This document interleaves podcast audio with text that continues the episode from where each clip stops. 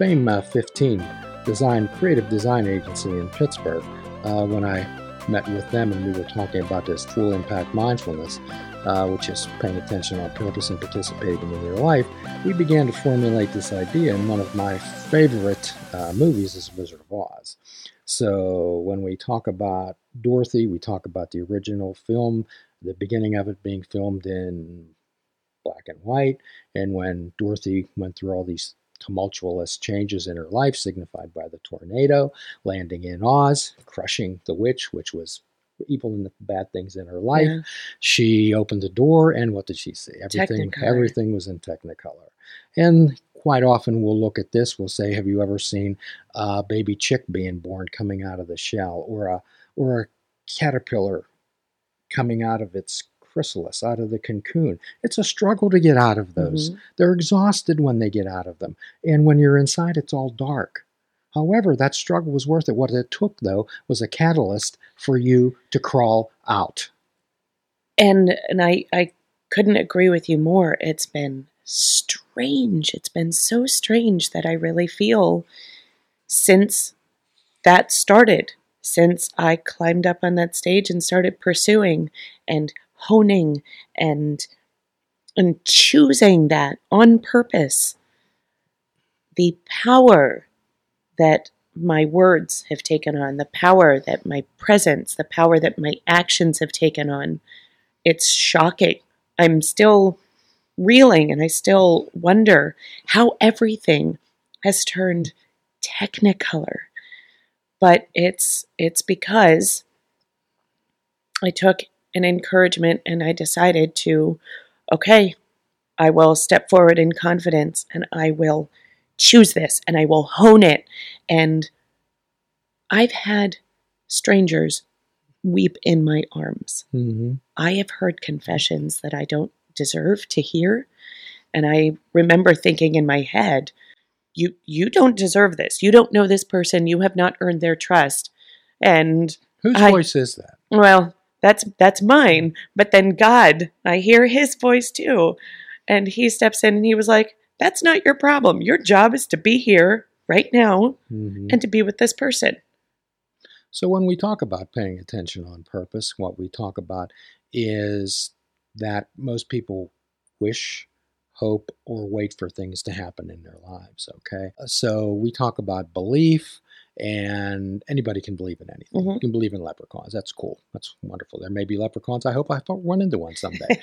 However, they have little or no effect on my life. And then you move on that to faith. And faith, all faith is, is belief in something that you don't understand, like these glowing things in the ceiling. I know they provide light, and I know it's electricity that gets them to glow. Beyond that, it's all hearsay. It's all guesswork right. to me. Uh, however, I have faith that if I go over and flip the light switch, that they're going to go off. And really and truly, what effect does that have in my life? So, what we talk about is faith in action. And please don't think that we're putting any religious type of uh, connotations on this podcast. However, uh, we make no uh, apologies for when we talk about the holistic type of wellness, when we talk about the connection between mind, body, and spirit, and that connection with spirit with whatever that may mean to you. So I always tell this story, and it's I think it illustrates the point perfectly. There's this person that prayed to win a lottery every day, sweat blood, mm-hmm. and nothing ever happened. So they got so angry one day that they ran outside and they yelled up at the sky. They said, "God, why won't you let me win the lottery?" And God called back down and said, "Could you meet me halfway and at least buy a ticket?" So the idea is, you've bought the ticket, Miss Joanna. yeah. And that takes a conscious choice. And I didn't realize the power of that choice and the potential of of my life where looking back so many of my regrets I have were allowing things to happen to me. We allow things to happen and then we react to them. And when you are just reacting and you're not really conscious, you don't make healthy choices most of the time and so my whole life it's things happen i'm i'm a historical victim i have allowed things i really hope things happen i really well and and you know unhealthy i'm a procrastinator I am not a morning person. I'm a late nighter. I'm all of these things. And then I get upset when things just don't work out. And poor me. and um and you make Mhm. unhealthy choices or you allow things to happen. And now um now I I can't imagine living any other way. And when I feel out of control of my situations, the first thing I do is what do I have control over? Or where is this anxiety coming from? Is it because of a responsibility I have shirked? Is this because of something I need to do? Is it an email? Is it a phone call? Is it an action? Um, or is this just something that I have to be patient and let ride out? So you're speaking to yourself like a friend. I'm I'm trying to. I'm trying to treat myself with more kindness. And whoever, well, and that's one of the Buddhist terms is that we treat, we pay attention with kindness. Yeah. Is what we do. And the Buddha talks about compassion and great compassion. Compassion is your dog, your daughter, a friend. Naturally, you have compassion for them, and that doesn't take a whole lot of effort. When we talk about great compassion, what we're talking about is showing love and kindness for everyone. In the Quaker world, when we talk about holding people in the light, what we truly do is attempt to connect and join in with the Creator, the Divine's infinite love for that person. As difficult as times may that may be. Yeah, for sure. Well, the thing is, is also in holding myself to that, I have also been able to have grace for other people in recognizing my here and now and the things that I struggle with. I am able to both recognize other people's wrongdoings, but also show kindness and grace. And it's because I can understand how I have fallen short that I I have grace for other people's shortcomings too. But it doesn't mean I'm also trying to also learn to protect my own boundaries because that's an, another way that I'm boundaries boundaries could certainly be a uh, whole talk for another yeah. occasion for sure. yeah However, Dr. Uh, Wayne Dyer uh, said that if you have a choice between being kind and being right, choose kind and you'll be right every time. Again, that's a choice. that that speaks to me so clearly. I've been in so many situations. Um, a couple very recent big ones come to mind, um, especially with the divorce, but with a couple how other friends have have treated. They they are reactive and they are so worried. And I know, like I was so worried about being right. Let me explain. Let me. And I would always rather come out knowing that I have been kind. I have shown love. Um, and I will never regret that. And somebody else treating me badly, that's on them. That is not on me. Indeed. And, you have a choice as to whether to expose yourself to those situations. Exactly. Exactly. And one of the lines that you particularly used that caught my attention in relevance to what we do is when you talk about living intentionally. And especially everything was, we talk about Technicolor, everything was sort of live wire going through all of the emotions and psychoses and pathologies, all of it off the charts, um, especially during that saturated time of, of the divorce, all of that. But I also had a lot of epiphanies through there. And it was during that time I realized taking stock of the moment and making sure that I was choosing. People have the tendency to walk in their house and turn on the TV, and then four hours go by while they're watching reruns of something they don't actually like. And they wonder where their evening went, and they are miserable, and they are depressed, and they are. And I realized just how much time, and not just time, but ourselves, we've we've just let go in those in those moments. And living intentionally realizing you know what? I want to veg out and i want to crack watch netflix for a few hours. That's what's going to feel good right now and that's what i want to do. And so i don't feel guilty. Living intentionally has helped diminish my anxiety because when you are putting off responsibilities or you find yourself in a situation watching TV that you haven't really chosen, when you are ignoring responding to somebody's text that will help them, that um, it, it, it creates this ongoing feeling of imbalance and you're nowhere. You're in this in between and you haven't chosen anything. And how are you supposed to feel good about that? You can't. So I feel at least like, well, I've made a choice, whether it's a good or bad one, or wise or unwise. Here, I will watch Netflix now. You know what? I am choosing to go out. I am choosing to risk money on buying such and such. And um, it's diminished my anxiety tremendously because I am not leaving things up to, well, is this going to happen? Boy, I wish something else would happen to me right now. I'm I'm buying the ticket. You spoke about time earlier and quite often what we do is we'll do some a little bit of an exercise using time as currency being mindful so what would your favorite color be at this uh, very instant uh, joanna purple purple purple okay and what would be a shape that would mean something to you? Star, diamond, square, heart? I, I don't know if this fits, but the thistle? The thistle, mm, sure. Absolutely. Well, most thistles are purple. Yeah. So the idea is is that you have these purple thistles. However, they're not Crayola crayon colors. They're right. sparkling and they're alive. And they're like metal flake in the sun. They're vibrant. and They're shiny and they're exquisite and they're beautiful and they're so rare and they're only yours. They're only yours. So, what else are people born with but time? Who knows how long? So, let's imagine that you have a bag full of these magnificent, irreplaceable purple thistles on your hip. And, however, if you're mindful of every time, of every action that you take, every thought, things that you do, you're actually reaching in your pocket pulling out one of these magnificent, irreplaceable, exquisite objects and spending it like currency.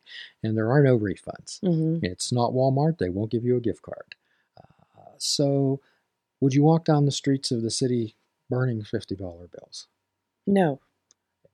However, how often have either you said this or you've run into other people that said, What are you doing? I'm killing time. I'm wasting time you're taking those irreplaceable objects that are only yours and literally burning them. Now, keep in mind that at some point, a wise mind choice might be I'm going to spend my currency on crashing out on Netflix. Yeah. And that's a wise mind choice. Right. That's, that's how I choose to spend my currency. Yeah. And it, it's it's minimized my regrets. It's kept me from from making unwise choices, and um, so not just my that anxiety about the the present and the future, but it's it's minimized my regrets going forward, which is wonderful because I can't change the past, but I can I can begin to have an influence, a power over, a control over my recent past. You can use that past as one of your greatest assets and perhaps as a template for your future decisions.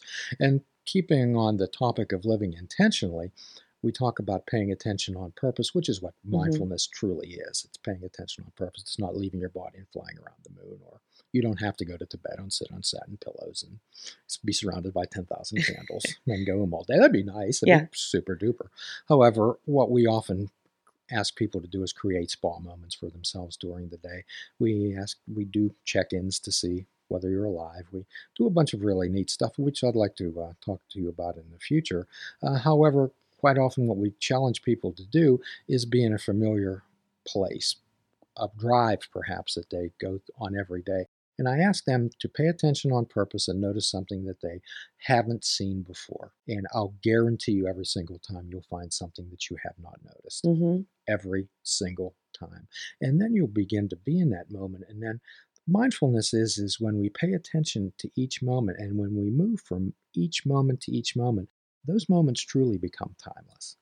And one other thing I wanted to get back to was when you were at that jumping off point, that epiphany, where you were pushed out of your comfort zone by those strong emotions. Most of our memories are formed by strong emotions. Mm-hmm. You described that so vividly. and so most of our lives, and when we talk about saying, oh my gosh, I'd like to crystallize this moment, yeah. well, let's say a, a special moment with your daughter. So what we want to do is we want to add strong emotions to those memories, and they'll, and they'll bond more strongly. And ridiculously, sometimes I ask people to if they really want to remember something, to laugh out loud as hard as they can. Mm. And who cares if it's out in public? Yeah. You want whose memory is it? Is it theirs or yours? It's mine. And they might have that memory Yeah. of you laughing loudly out in public, telling that years later. Well, that's uh, that's that's just wonderful. I'd like to uh, discuss some of your uh, your Epiphany album. Could you talk a little bit about that? But yeah, um, it was. I, I was still adjusting to the fact that things that I wrote, feelings that I had, were going to be put on a CD, and people were showing up in a studio to record them. So I was kind of lashing out, thinking, well, uh, eh, of all the pieces, what do I put on a CD? What's uh, and um, two of them that I knew right away is um, as best as we can bear, which is what the community calls the saddest poem ever, and lullaby, which is the piece that I wrote for my daughter. Those were two that I knew had to be there, and those were two of the ones that were closest to my my heart, whatever that the live wire, that raw nerve, those were two that I valued that much. When I listened to Mama's Lullaby, I kept going back in my own mind to wonderful stories that I had read, uh, such as Through the Looking Glass, uh, the- Alice in Wonderlands, all of all of the, the Peter Pan Yes, stories. yes. Uh, I thought of those magical, wonderful, mystical Whimsical. times. Yes, Yeah. indeed. And um, well, if you want to know it, the the lullaby, the piece itself is more what I what I mm-hmm. brought to it. It's much more complicated than what comes out in the piece itself. It's actually part two of a bigger piece, and the first part, which I, I wrote first, was about those early days of divorce, waking up in my new home without my daughter and being lost. And I mean, my my duplex is the size of a small house, but it's not this immense space, but it may as well have been. And I woke up and I remember thinking, is this wait, I'm supposed to get dressed now. That's what people do before they go to work. How do we get dressed? It was it was walking through and I wrote a piece about it. It was this twisted jungle gym of these yawning angles and this unfillable space. And I was lost without my daughter to tether me to life and to to routine and to the world without her. Because she is there i know who i am. I am your mother. These are things that we do in order to i this is how i love. And without her it was it was this yawning emptiness and seeing a toy that was left behind in the middle of the floor would it was too painful. Getting used to that to the the fact that now my daughter lived in different places with me and without me. Seeing a toy in the middle of the carpet would break my heart and it was too painful to see it there. And so i had to i had to remove evidence of her from my life when she wasn't with me so that i could keep going. And to talk about my daughter who is the thing that i love most in this life in this world um to talk with such struggle, such it not hopelessness, but such darkness and and loss. I didn't want that to be the the the period on the end of the sentence talking about my daughter going through this. And so I said, "Well, what what what can I do? This is truth, but this can't be the end of it. What else is here about my daughter?" And one thing that I could do no matter what was happening with me, no matter how I felt, no matter where she was, I could wish her peace. So the lullaby was me wishing her peace. Whatever bed she was going to sleep in, whoever she was saying goodnight to, that was something that I could do and I could mean. the connection between you and your daughter.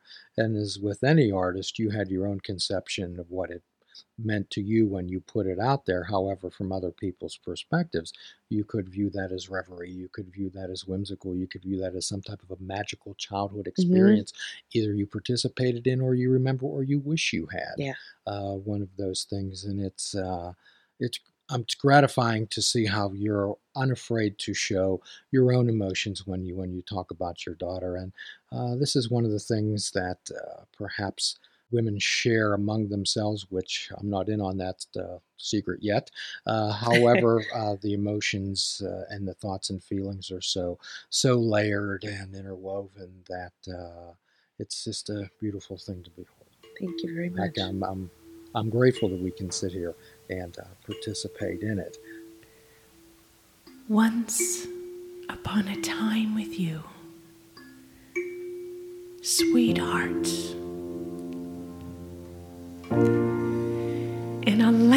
of home and far away, there's a house of gingerbread dreams and carnival scraps of paper hearts where we conspire traps for dancing bears, creating mobiles weaved with wonder over the existence of unicorns, rainbows arching a sky over talking lions. please check out our website at fishingwithoutbait.com, where you can listen to the show, comment on our discussions, and find out where you can subscribe to our podcast. If you're interested in flying the colors of Fishing Without Bait, click the shop icon on our website. We have clothing, mugs, cell phone cases, and so much more. Show the world that you fish without bait. This show is a member of the Sorgatron Media Podcast Network. Find out more at sorgatronmedia.com.